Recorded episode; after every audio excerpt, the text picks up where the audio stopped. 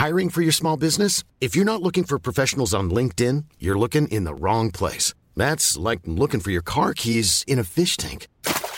LinkedIn helps you hire professionals you can't find anywhere else, even those who aren't actively searching for a new job but might be open to the perfect role. In a given month, over 70% of LinkedIn users don't even visit other leading job sites. So start looking in the right place. With LinkedIn, you can hire professionals like a professional. Post your free job on linkedin.com slash people today.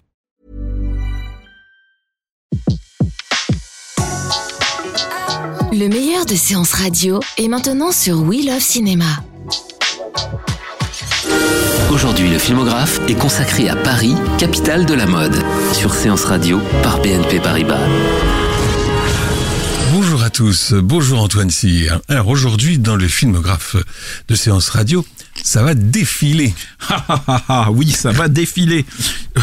Parce que le succès d'Yves Saint-Laurent, de Jalil Lesper, avec un formidable Pierre Ninet dans le rôle du génial et tourmenté créateur, et un très bon Guillaume Gallienne dans le rôle de Pierre Berger, eh bien ça nous donne l'occasion de nous souvenir que Paris, capitale de la mode, a inspiré de nombreux films.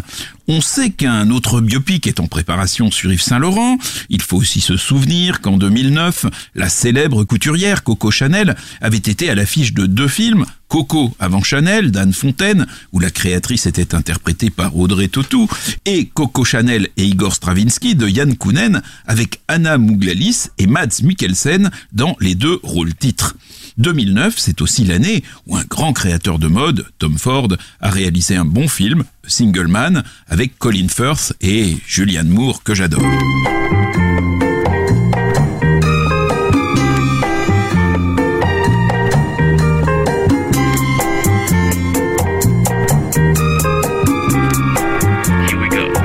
Ans avant, en 2006, Le Diable s'habille en Prada de David Frankel a été un succès mondial, avec Meryl Streep et Anna Tawai dans les premiers rôles. Oui, et avec une bande originale assez originale.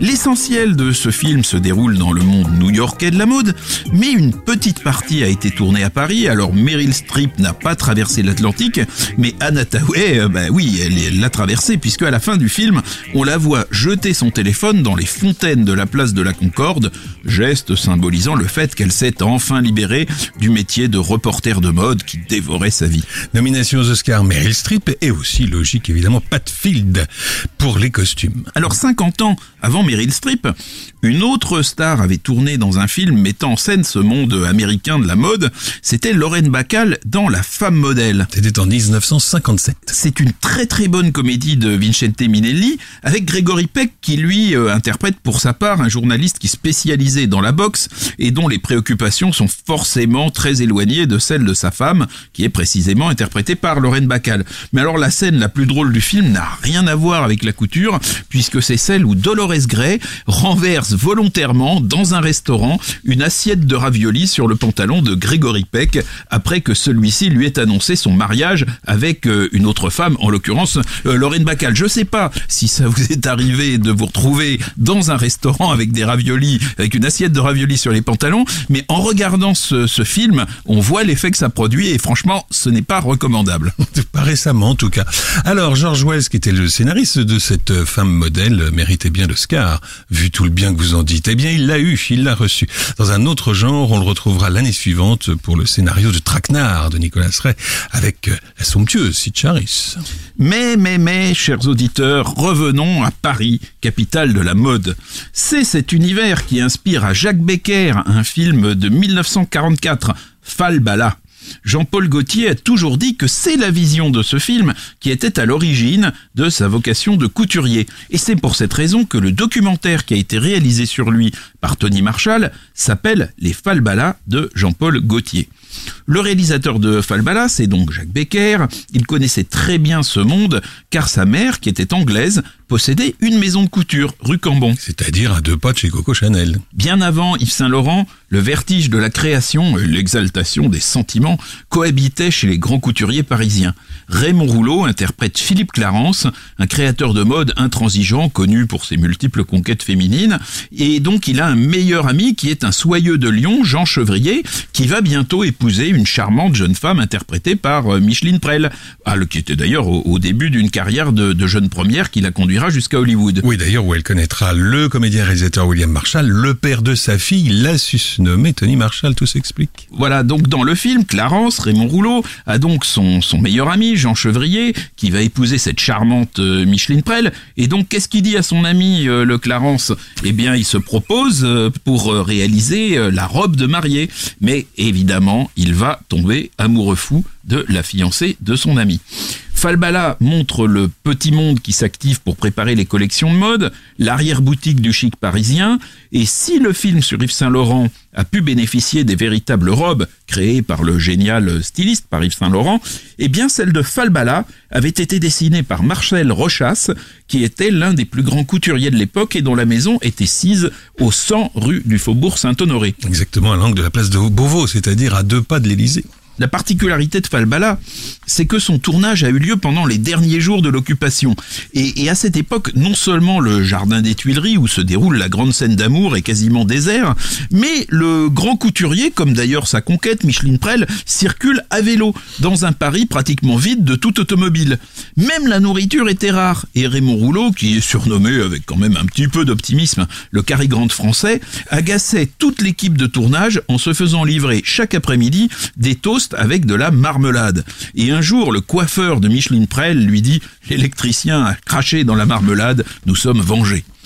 Dans la distribution de Falbala, on retrouve aussi Jeanne Fusier-Gire, qui était l'une des grandes femmes de caractère du cinéma français de ce milieu du siècle. Et puis aussi, huit ans après, Jacques Becker, on s'en souvient, retrouvera le monde de la mode avec le personnage de Jean Servet, ce couturier homosexuel de rue de l'Estrapade face à Anne Vernon, et Daniel Gélin.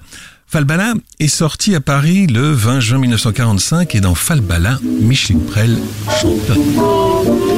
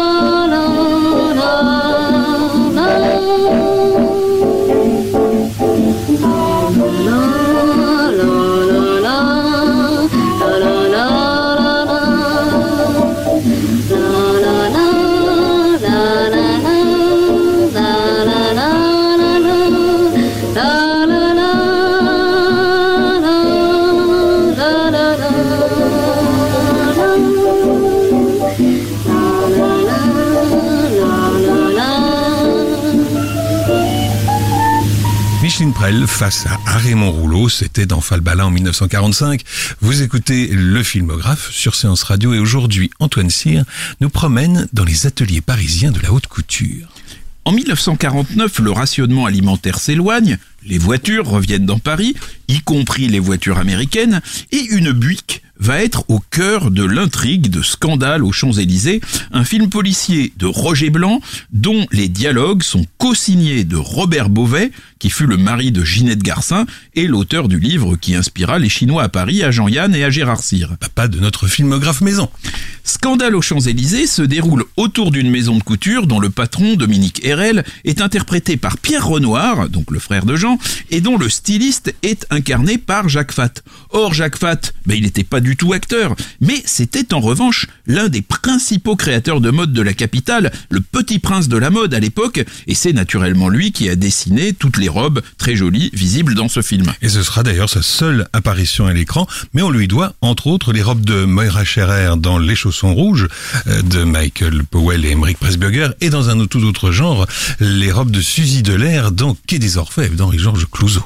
Les dialogues pleins de bonne humeur potache contribuent à faire de ce polar, un peu désuet, un spectacle agréable. Alors que le mannequin Jacqueline, ex-maîtresse du couturier, vient d'être assassinée devant l'Institut de France, un policier demande à RL euh, quels étaient vos rapports avec la victime? Et celui-ci, euh, feignant de ne pas comprendre le vrai sens de la question, répond Mais excellent Alors, hélas, d'autres crimes seront bientôt commis et un pauvre policier plein d'abnégation se sentira obligé de flirter avec la première couturière avant de parvenir, après moult péripéties, à élucider le mystère. Au générique de Scandale aux Champs-Élysées, on retrouve la très distinguée Françoise Christophe, qui était alors une jeune pensionnaire de la comédie française et qui contribuait à la qualité du film. Et puis, et puis, il y a la merveilleuse chanson du générique, qui est devenue un véritable classique, Mademoiselle de Paris, chanson de Paul Durand et Henri Comtet, interprétée par la grande vedette de l'époque Jacqueline François et qu'on retrouve dans la plupart des compilations de grandes chansons sur Paris. On l'appelle Mademoiselle de Paris, et sa vie c'est un petit peu la nôtre. Son royaume c'est la rue de Rivoli, son destin c'est d'habiller les autres. On dit qu'elle est petite main, et s'il est vrai qu'elle n'est pas grande, que de bouquets et de guirlandes a-t-elle semé sur nos chemins. Elle chante un air de son faubourg, elle rêve à des serments d'amour, elle pleure, et plus souvent qu'à son tour, mademoiselle de Paris. Elle donne tout le talent qu'elle a pour faire un bal à l'opéra et file à la porte des lilas. Mademoiselle de Paris, il fait beau et là-haut, elle va coudre un cœur à son manteau. Mais le cœur d'une enfant de Paris, c'est pareil au bouquet de violettes. On l'attache au corsage un samedi, le dimanche on le perd à la fête.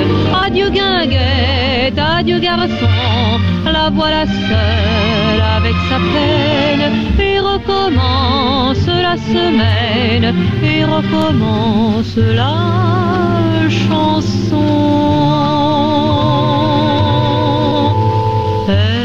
Chante un air de son faubourg, elle rêve à des serments d'amour, elle pleure, et plus souvent qu'à son tour, mademoiselle de Paris. Elle donne un peu de ses vingt ans pour faire une collection de printemps et seule s'en va rêver sur un banc, de Paris. Trois petits tours, un bonjour, elle oublie qu'elle a pleuré d'amour.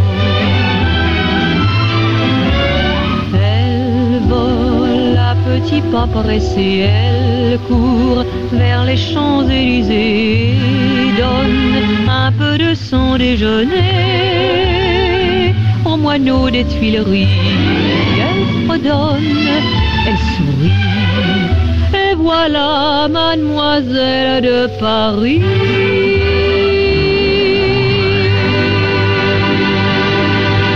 Mademoiselle de Paris, Jacqueline François, la chanson du film Scandale aux Champs-Élysées, c'était en 1949. En 1956, un autre film au ton léger, une comédie sans intrigue policière cette fois, réunit Fernandel et Suzy Delair, le couturier de ces dames de Jean Boyer. Le quatrième des neuf films que Fernandel tournera sous la direction de Jean Boyer. Suzy Delair tient une maison de couture où défilent de splendides mannequins et elle est fort satisfaite que son mari, Fernandel, très incliné vers le beau sexe, soit coupeur chez un tailleur pour hommes où les tentations sont pour lui plus limitées. Malheureusement pour la pétulante Suzy, Fernandel se fâche avec son employeur et hérite presque simultanément d'une participation majoritaire dans une maison de couture un peu flageolante. Il va s'y retrouver associé avec deux affairistes qui, eux, parient sur l'échec de l'entreprise pour revendre son bail. Seulement Fernandel, euh, il prend les choses en main, il se lance à corps perdu dans le métier de styliste de la maison de couture, ravi de pouvoir en profiter pour faire la cour à de belles femmes.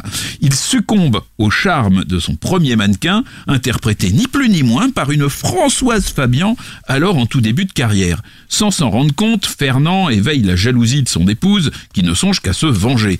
En découvrant le poteau rose, elle trouble la présentation de la collection, improvise un striptease qui remporte un franc succès, mais à force de vouloir se venger, les deux époux finiront par se tomber dans les bras l'un de l'autre. Après Marcel Rochas et Jacques Fatt, c'est cette fois Pierre Cardin qui crée les robes vues dans Le couturier de ces dames. Destinée à capitaliser sur le succès commercial à défaut d'être artistique obtenu 4 ans plus tôt par Fernandel dans Coiffeur pour dames, cette comédie vue aujourd'hui semble nettement plus démodée que Scandale et Champs-Élysées aux ambitions pourtant modestes. Heureusement, la jolie musique de Paul Misraki permet au couturier de ces dames d'échapper un tout petit peu à cette médiocrité.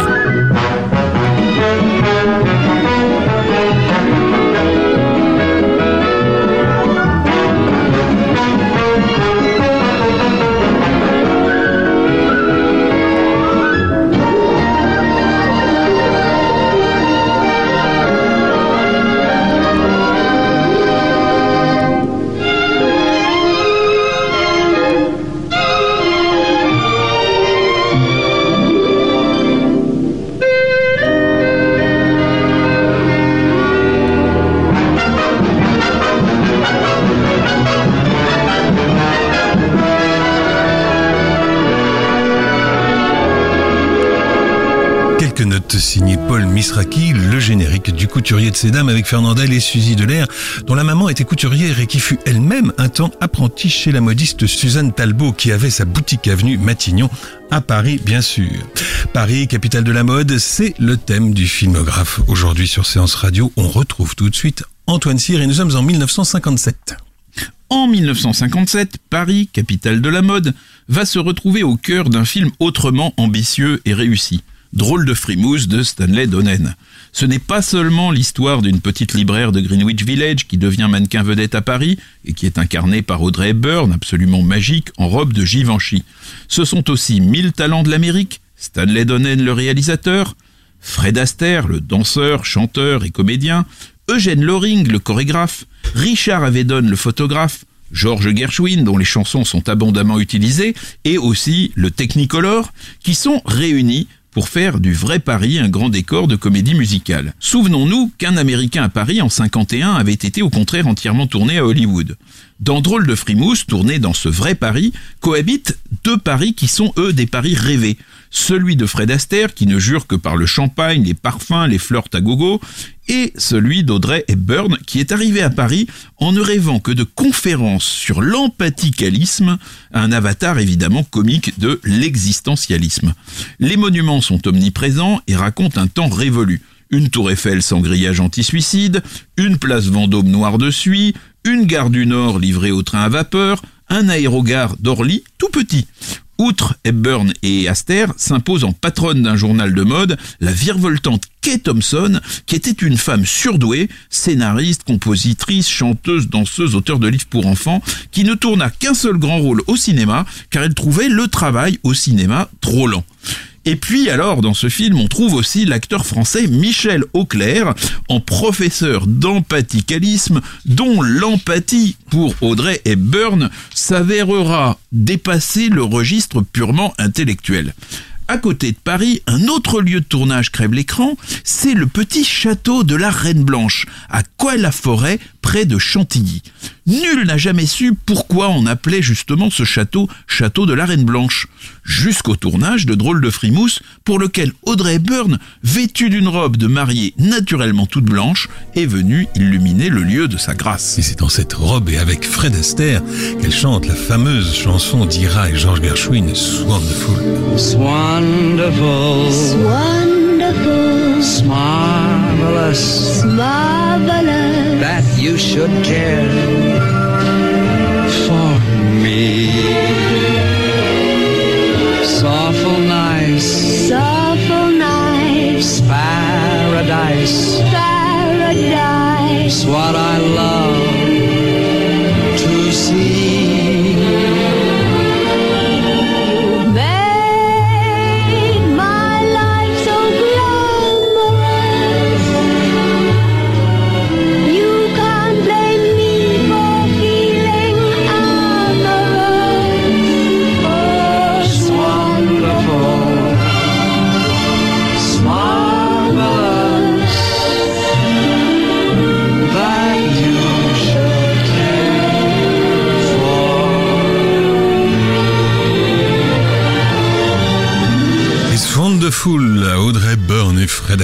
Dans les jardins du, château de la Reine Blanche, un extrait de Drôle de frimousse pour lequel Hubert de Givenchy, l'ami et le couturier officiel d'Audrey Byrne, et Edith Head, la grande costumière d'Hollywood, furent l'un et l'autre nommés à l'Oscar des meilleurs costumes.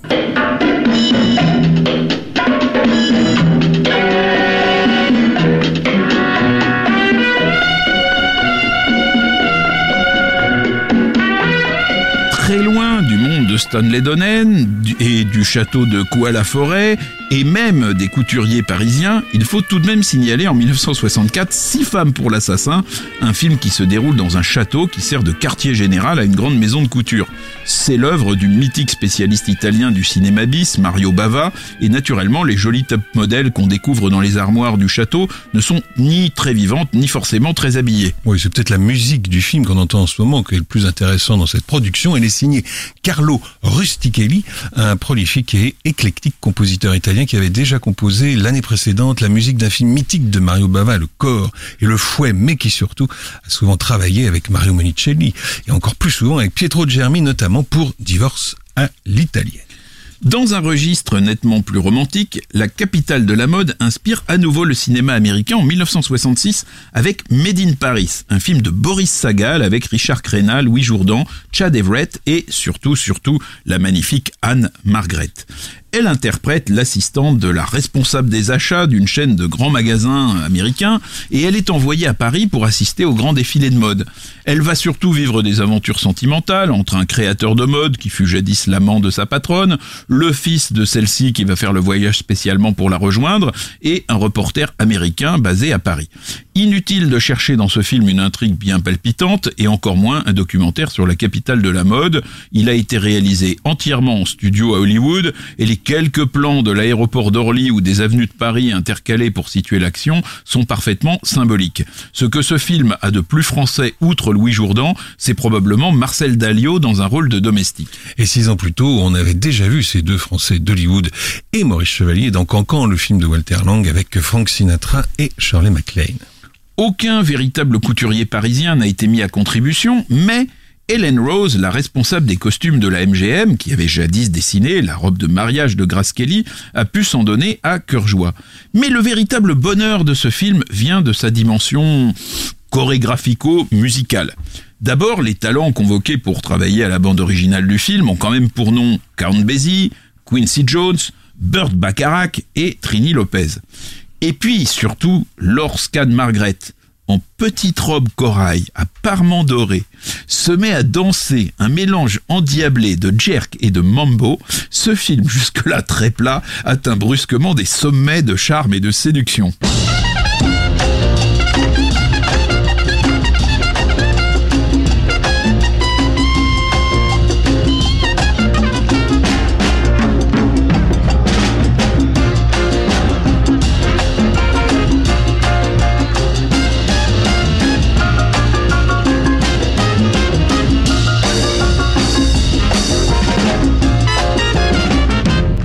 C'est sur cette musique endiablée qu'Anne Margaret affole Louis Jourdan, Richard Crenna et Antoine Cyr, on vient de l'apprendre, dans Made in Paris de Boris Sagal, réalisateur de télévision, dont les rares incursions au cinéma ont pour titre évocateur Le motel du crime avec Claude Reims quand même, et La stripteaseuse effarouchée avec Elvis Presley et l'ex-kid de Charlie Chaplin, Jackie Coogan.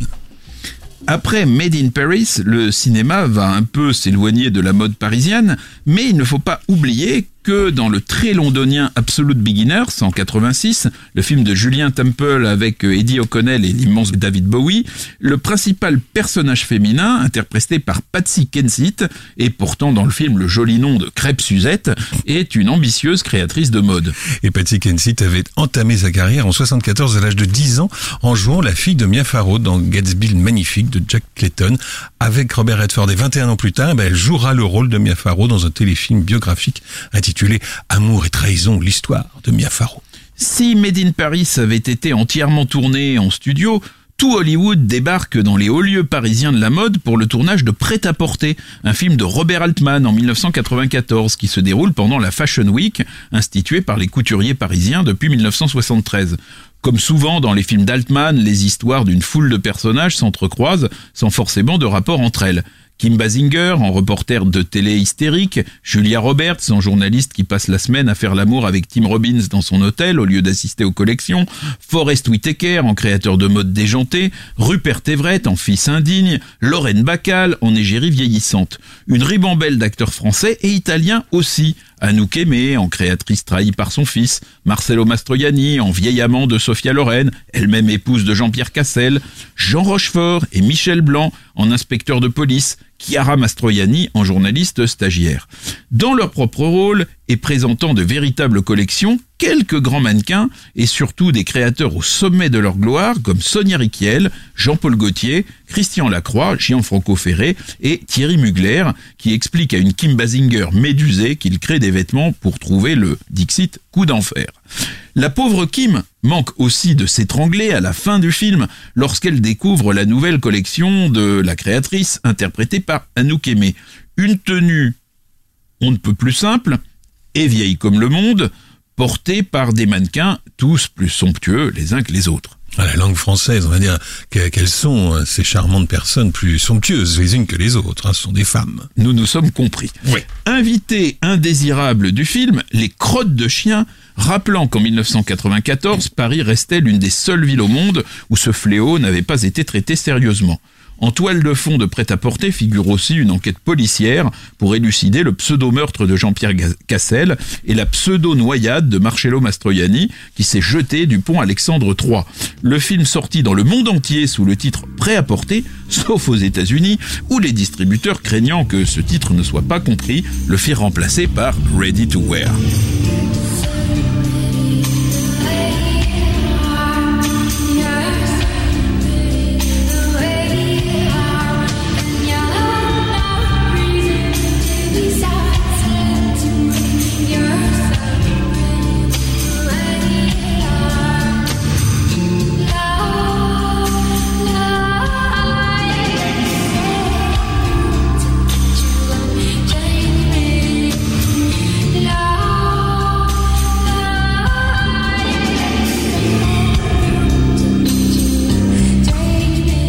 Musique qui accompagne cet étrange défilé dont on parlait à l'instant est signée, comme toutes les musiques de prêt-à-porter, Michel Legrand. Évidemment, nous n'avons pas cité dans notre tour d'horizon les innombrables films où de grands créateurs de mode, parisiens ou non, ont été mobilisés pour créer les costumes euh, de ces films très importants de l'histoire du cinéma. Les rapports entre la mode et le cinéma sont innombrables, à commencer par le nombre d'actrices et plus rarement d'acteurs qui se sont fait connaître comme mannequins. Mais les films qui ont pour théâtre l'univers de la mode sont un genre en soi, plein d'un charme souvent documentaire qui aide à mieux comprendre cet univers fascinant. Il méritait bien le filmographe que nous venons de leur dédier. Et comment Merci Antoine. Le filmographe vous a été présenté par Antoine Cyr et Laurent Bourdon sur Séance Radio par BNP Paribas. Retrouvez l'ensemble des contenus séances radio proposés par We Love Cinéma sur tous vos agrégateurs de podcasts.